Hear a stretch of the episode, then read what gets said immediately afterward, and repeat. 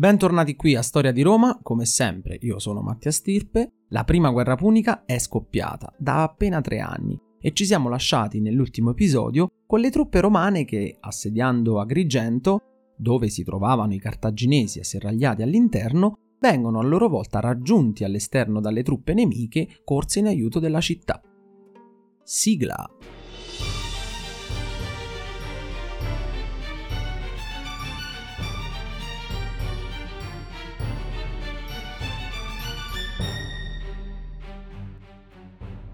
Prima di iniziare volevo invitarvi a seguire la pagina ufficiale Instagram del podcast che si chiama Podcast Storia di Roma.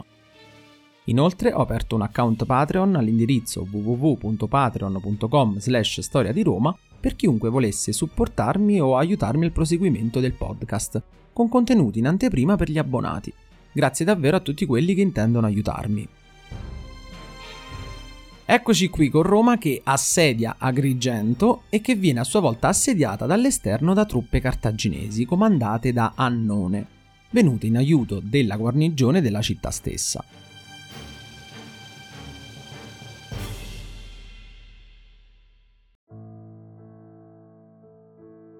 Passarono 2 mesi nei quali ci furono solo alcuni scontri di piccole dimensioni, ma che riguardò solo alcune parti della cavalleria. Annone preferiva indebolire i romani prendendoli per fame, visto che non potevano più rifornirsi e quindi rimasero intorno all'accampamento romano, stando attenti che nessun rifornimento da parte di Siracusa arrivasse all'interno.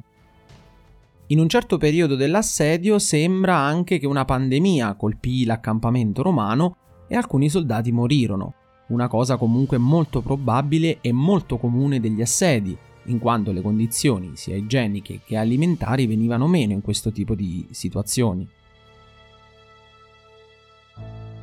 Nello stesso tempo, inoltre, la situazione all'interno della città di Agrigento, stretta da assedio ormai da oltre 7 mesi, si stava facendo rapidamente disperata. Annibale Giscone, dall'interno della città, comunicando con i soccorritori tramite segnali di fuoco, chiedeva un aiuto urgente e Annone dovette scendere in campo abbandonando l'idea di proseguire l'assedio ai romani. Secondo le fonti furono i romani a dover ingaggiare battaglia avendo ormai quasi terminato tutte le scorte di cibo a loro disposizione. Annone in realtà avrebbe voluto affrontare i romani in un combattimento coordinato, sia con le truppe cartaginesi all'interno di Agrigento che sia con quelle proprie all'esterno, ma i romani compresero ciò e si disposero per la battaglia prima di un possibile attacco combinato. Apro una piccola parentesi. Questo tipo di situazione vi ricorda qualcosa? O meglio, non ci siamo ancora arrivati nel nostro racconto, ma forse qualcuno di voi già ci ha pensato. Questo ricorda una grande battaglia rimasta per sempre nella storia, ovvero l'assedio di Alesia da parte di Giulio Cesare, dove vedeva le stesse truppe romane passare da assedianti ad assediati. Il resto, beh, ve lo racconterò quando verrà il momento e vi preannuncio che sarà davvero interessante.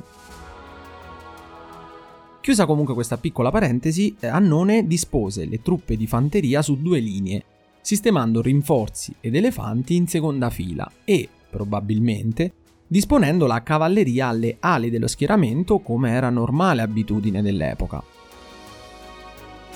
Nulla purtroppo sappiamo della disposizione delle truppe romane, ma sembra logico supporre che abbiano seguito i canoni della disposizione classica delle legioni su 3 linee. Le fonti ci parlano di un agguato romano alla parte posteriore dell'esercito cartaginese proprio all'inizio della battaglia, grazie al quale durante la stessa Annone fu attaccato su 2 fronti. Tutte le fonti concordano sul fatto che la battaglia sia stata di lunga durata fino a quando i romani non riuscirono a rompere il fronte cartaginese. Questo portò il panico nelle retrovie e le riserve puniche abbandonarono il campo. È anche possibile che gli elefanti della seconda fila, animali notoriamente tendenti ad imbizzarrirsi per il panico, abbiano disorganizzato lo schieramento cartaginese. In ogni caso i romani sconfissero il nemico e vinsero. La cavalleria riuscì a circondare e catturare diversi elefanti e d'altra parte la vittoria non fu però così netta perché, durante la notte, Annibale Giscone con tutta la guarnigione di Agrigento riuscì a uscire dalla città attraversare i fossati e le linee romane e a mettersi in salvo, riuscendo a far salire le proprie truppe su navi che appartenevano a Pirro e quindi a lasciare indisturbati la città. I Romani, quando si accorsero di ciò che stava accadendo, attaccarono in tutta fretta la retrovia delle truppe cartaginesi, che erano in fuga, ma senza recare grandi danni, poiché altre truppe romane presero la città, che nel frattempo era stata lasciata libera, senza una guarnigione appunto, e quindi di facile presa. Si concluse quindi con una vittoria romana, la prima delle 4 battaglie campali che ci furono nella prima guerra punica. Grazie all'alleanza con Siracusa, costretta dopo la resa, e le vittorie a Messina e Agrigento, Roma aveva ottenuto un controllo molto ampio della Sicilia, e ora la stessa pensava in grande, visto che arrivarono nella città un ricco bottino derivante dai saccheggi, ma soprattutto scorte di grano che non si erano mai visti prima. Va citato anche che Roma nel frattempo occupò e mise sotto il proprio dominio anche la città di Catania, Enna, Alesa e Adranon e Centuripe. Roma, come uno squalo, aveva assaggiato il sangue e non voleva più fermarsi, pensando che era giunta l'ora, a questo punto, di cacciare definitivamente tutti i cartaginesi dall'isola e impadronirsene completamente. Quindi nel 262 a.C. i Romani conquistano, abbiamo visto, Agrigento, e ora però pensano in grande: invadere direttamente le colonie cartaginesi in terra africana. Iniziarono dunque i lunghi preparativi che furono di larghissima scala. Immaginate che per una operazione del genere servivano non solo una potentissima flotta, ma anche numerosa per poter trasportare soldati, vettovaglie, rifornimenti di ogni tipo per un viaggio che non è proprio di breve durata.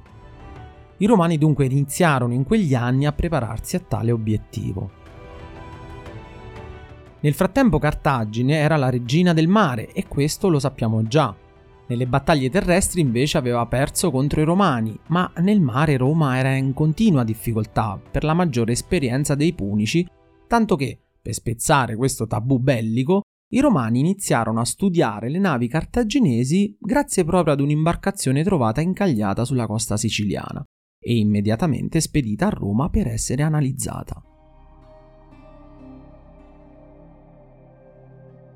Le flotte romane vennero migliorate, finalmente, e nel 260 a.C. le prime navi romane, diciamo migliorate, erano pronte e furono inviate verso la Sicilia. 17 navi, al comando del console Gneo Cornelio Scipione Asina, furono attaccate da 20 navi cartaginesi nel porto di Lipari. La battaglia delle isole Lipari vide il console Scipione catturato e il comandante della flotta punica tornare a Palermo dal comandante delle forze cartaginesi in Sicilia, ovvero Annibale Giscone. La sconfitta di Roma in questa prima battaglia fu ovviamente dettata dalla sua inesperienza nel settore navale, che era un settore che appunto Roma cercava di migliorare sempre più, e poi vedremo come ci riuscirà. Cartagine quindi era cosciente della propria superiorità in questa materia. Rimasti senza un console, i Romani inviarono messaggi all'altro console, Gaio Duilio, che comandava nel frattempo le truppe terrestri. Cominciò così la preparazione della flotta per sostenere l'attacco di quella cartaginese, che si sapeva essere già in movimento. I Romani, resisi rapidamente conto dell'inferiorità operativa nelle manovre navali e nella guerra per mare in genere, elaborarono quella che oggi sarebbe definita un'arma segreta, ovvero il corvo. Il corvo era in sostanza una scala avente ai lati un parapetto alto fino al ginocchio. Sulla punta era installato una sorta di pestello di ferro appuntito, con un anello in cima e una corda attaccata all'anello, che permetteva di sollevare il corvo e che, se lasciato cadere, si piantava sul tavolato della nave avversaria, rendendo impossibile la separazione delle navi. In pratica il corvo era una passerella che, fissata alla nave avversaria, permetteva che cosa? Permetteva ai soldati romani abituati a combattere sulla terraferma, e migliori ovviamente di quelli cartaginesi in quell'ambito, di passare da una nave all'altra senza evoluzioni su funi o di altri tipi, comunque più complessi, e quindi di combattere come erano addestrati a fare. Roma quindi, grazie a questo stratagemma, cosa riesce a fare? Riesce a spostare la guerra dalla nave, quindi dal mare, alla terraferma, dove erano sicuramente più preparati. C'è da dire che però questa invenzione venne comunque abbandonata quasi subito, e questo perché rendeva le navi romane parecchio difficili da manovrare, in quanto erano sbilanciate nel peso e quindi vulnerabili. In particolare vi fu un nubifragio che successivamente convinse i romani ad abbandonare tale strategia. Ma torniamo a noi e a Gaio Duilio, che si recò personalmente al comando della flotta, settore, abbiamo visto, più debole, lasciando ai tribuni la gestione delle truppe e delle operazioni a terra, settore invece bellico a cui le legioni erano già addestrate e da secoli vittoriose. Le truppe cartaginesi stavano saccheggiando la zona intorno a Milazzo. Gaio Duilio diresse la flotta romana verso la città, e Annibale Giscone, informato di questo spostamento del teatro delle operazioni, salpò da Palermo al comando di una flotta di 130 navi e, convinto dal risultato della battaglia di Lipari, della sua anche superiore capacità operativa, incrociò la flotta nemica nel golfo di Milazzo. I cartaginesi, vedendo i corvi installati sulle navi nemiche, si racconta che rimasero molto stupiti, ma convinti comunque della loro superiorità, e si lanciarono in un attacco frontale. In questo caso però il corvo si rivelò decisivo per le sorti della battaglia. Le navi immobilizzate tra di loro permisero ai romani di scontrarsi su ponti delle navi, e la battaglia da navale divenne simile a una terrestre. I cartaginesi sbalorditi furono in parte massacrati e in parte si arresero. 30 navi, le prime che erano entrate in battaglia, furono catturate, e con queste anche la nave di Annibale, che però riuscì a sfuggire alla cattura su una scialuppa. Il resto della flotta punica cercò di manovrare per evitare l'aggancio dei corvi, tentando di trarre vantaggio dalla migliore qualità delle navi ed esperienza degli equipaggi. I corvi però, essendo imperniati verticalmente, potevano essere diretti quasi in ogni direzione, e le navi cartaginesi venivano regolarmente immobilizzate, assaltate e catturate. Alla fine della battaglia 50 navi puniche restarono nelle mani dei romani e le altre fuggirono. La battaglia vittoriosa di Milazzo del 260 ebbe un impatto gigantesco nella storia delle guerre puniche, in quanto per la prima volta Roma dimostrò che poteva finalmente superare la potenza marittima di Cartagine, e a questo punto tutto cambiò. Nel frattempo, dopo circa 5 anni dalla battaglia vittoriosa di Milazzo, i romani avevano terminato i preparativi per la famosa invasione di cui abbiamo parlato precedentemente, l'invasione appunto delle colonie cartaginesi in Africa. Alla fine dei preparativi e di un'enorme quantità di denaro investito per tale operazione, si contarono circa 360 navi, con una potenza militare di ben 150.000 uomini, comandati dall'allora console Marco Attilio Regolo. Tutta la flotta romana era pronta a partire e salpò da Messina in direzione del suolo africano.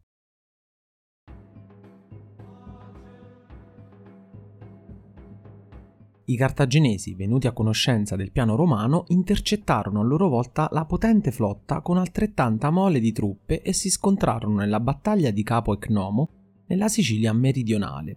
Polibio, storico nonché grande esperto di arte militare, la descrive in una maniera dettagliata, definendola la più grande battaglia navale dell'antichità. Siamo nel 255 a.C. e sono passati 8 anni dallo scoppio della guerra. Polibio calcola che ogni nave romana portasse 300 rematori e 120 soldati di marina. Ne deriva uno sforzo navale di 140.000 uomini. Con un calcolo analogo si pensa che i cartaginesi disponessero di 150.000 uomini. Le cifre ovviamente di Polibio sono molto discusse, ma comunque qualsiasi sia il giusto numero dello scontro mostra sicuramente una battaglia dalle dimensioni epiche. Si stavano affrontando oltre 700 navi e quasi 300.000 uomini. Per un raffronto, forse non del tutto ammissibile a tanta distanza di tempo, Ricordiamo che la battaglia delle Midway della Seconda Guerra Mondiale nel Pacifico fu combattuta da 7 portaerei e oltre 200 navi complessivamente. Un altro confronto possiamo farlo con la celebre battaglia di Lepanto del 1571. Ad essa presero parte appena, 550 galee di vario genere e 170.000 uomini. Parlerò di questa battaglia in un secondo episodio di Imperium e per ora ci limitiamo a dire che fu una grandissima vittoria romana.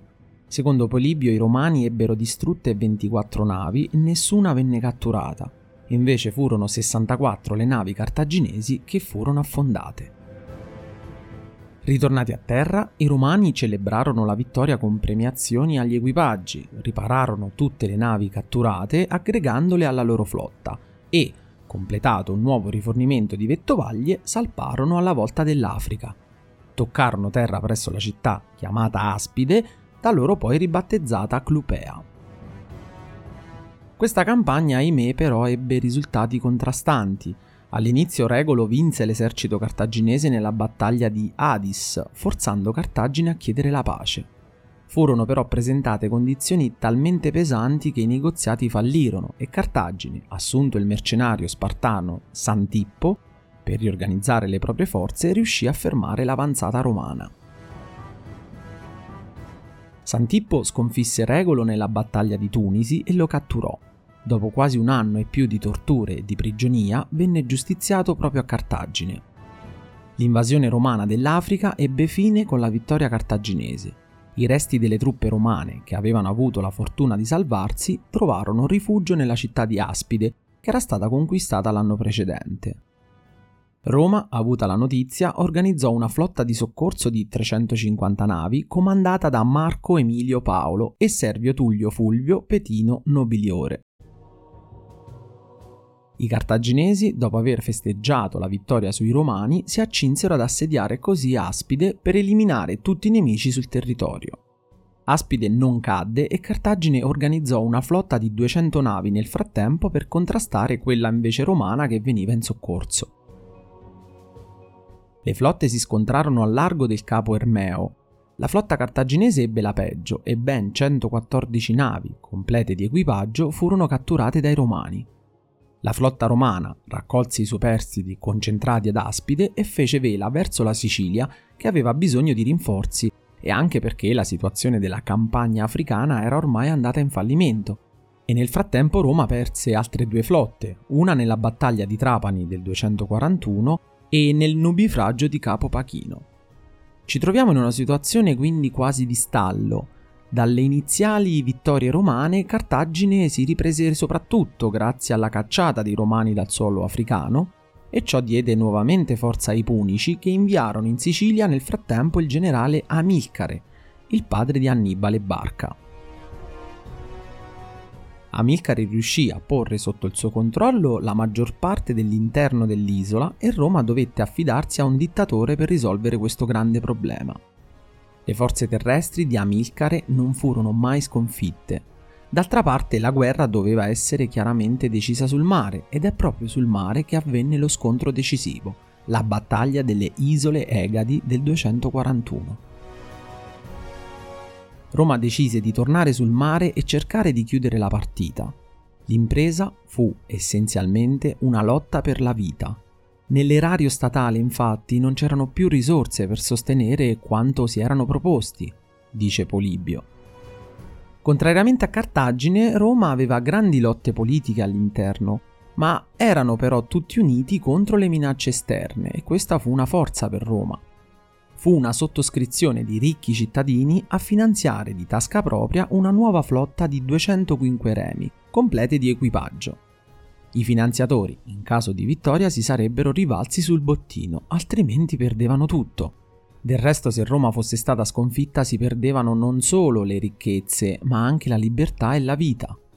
Taglialegna, trasportatori, carpentieri, falegnami, funari, ovvero i costruttori di funi, tessitori, ma anche marinai, tutti si erano posti senza sosta a costruire la nuova flotta romana. Si lavorava di giorno e di notte, i carri si susseguivano senza sosta per il trasporto degli alberi dalle foreste alle falegnamerie, dalle falegnamerie all'arsenale. I turni si susseguivano, I vecchi, più competenti, guidavano le nuove leve di artigiani e continuamente si controllavano i lavori eseguiti. A capo della flotta fu posto quel Gaio Lutazio Catulo che passerà alla storia come un grande comandante navale e che all'inizio dell'estate del 242 a.C. prese il mare per la Sicilia. I romani di navi e di combattimenti per mare ne sapevano poco, ma avevano la straordinaria capacità di copiare tutto e improvvisare tutto nel migliore e nel più breve tempo possibile, tanto che infatti i cartaginesi di Trapani furono colti di sorpresa. Non immaginavano che Roma fosse in grado di creare una tale flotta dalle esauste casse statali. Catulo, visto che tutta la flotta cartaginese era rientrata in patria, rinforzò le truppe che procedevano nel frattempo nell'assedio di Lilibeo, un'importantissima città sotto Cartagine, e occupò nel frattempo tranquillamente il porto di Trapani ed il territorio attorno alla città, ponendola sotto assedio. Senza fermarsi a queste operazioni terrestri, ben sapendo che la vittoria di Roma sarebbe dovuta essere ottenuta sul mare, manteneva gli equipaggi allenati con esercitazioni e manovre.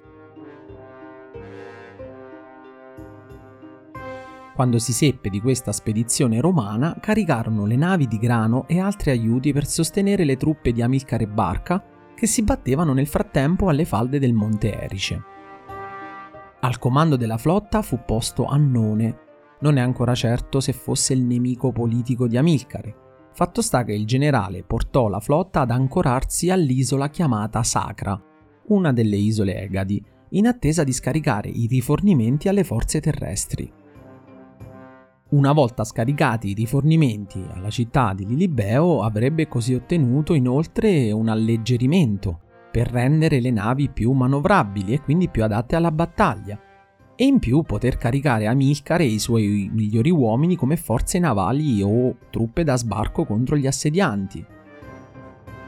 Lutazio Catulo seppe dell'arrivo di Annone e preparò la contromossa. Imbarcò i migliori uomini a disposizione e portò la flotta fino all'isola di Egussa, Favignana.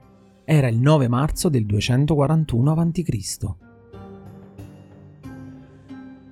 Il mattino del giorno successivo, il 10 marzo, Catulo vide che la flotta cartaginese avrebbe avuto un forte vento da ovest a favore e che questo avrebbe reso più difficile far salpare la flotta romana. Dapprima fu incerto, però riflettendo si rese conto che se avesse attaccato subito avrebbe avuto di fronte delle imbarcazioni ancora cariche e quindi più lente, e che questi avrebbero avuto a bordo solo forze di marina, perché quelli di Amilcare erano posizionate nell'entroterra. Se avesse permesso lo scarico invece delle merci e l'imbarco degli uomini di Amilcare, la situazione sarebbe cambiata e non più altrettanto favorevole.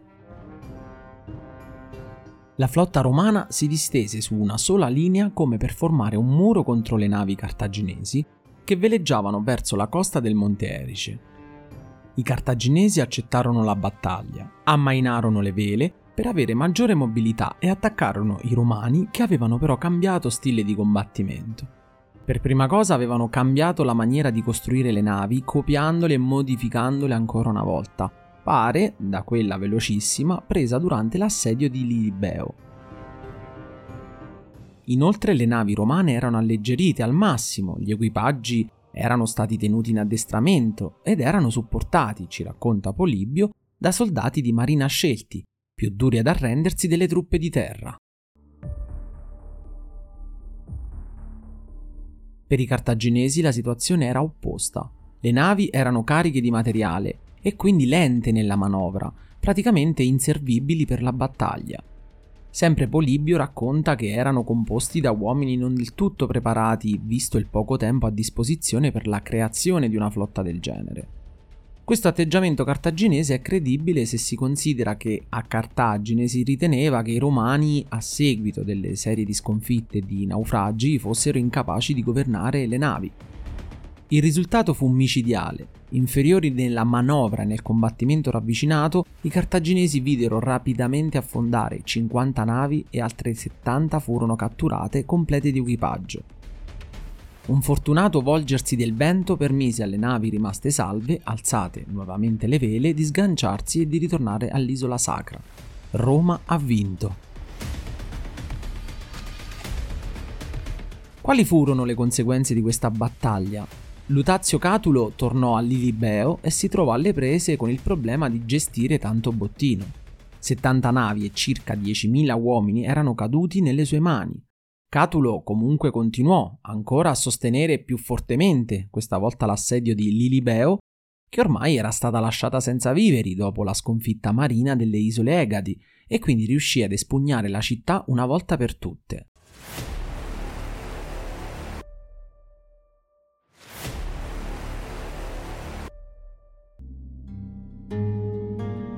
I cartaginesi a questo punto misero la condotta della guerra nelle mani del solo Amilcare, che dapprima resistette, ma in seguito, tagliato fuori da ogni possibilità di rifornimento, con la caduta di Lilibeo e in condizioni operative disperate, mandò ambasciatori a Catulo per trattare la cessazione delle ostilità. Il console romano, saggiamente, rendendosi conto che anche Roma era sfinita dopo 24 anni di guerra continua, pose fine alle ostilità con i cartaginesi, che però dovettero pagare, nell'arco di anni ovviamente, non in un'unica rata, una quantità enorme di denaro per le spese sostenute da Roma per lo scontro di più di 20 anni. In più dovettero accettare la presa dei romani di tutta la Sicilia e la loro definitiva cacciata dal suolo siculo, e non poter più attaccare una flotta siracusana in mare. La prima guerra punica era terminata. Per celebrare la sua vittoria, Gaio Lutazio Catulo eresse un tempio a Giuturna. Io vi ringrazio per l'ascolto, se il podcast vi interessa vi pregherei di cliccare su Segui per non perdere i prossimi episodi. Infine potete scrivermi commenti o suggerimenti a storiadiroma.podcast@gmail.com. Grazie a tutti e al prossimo episodio.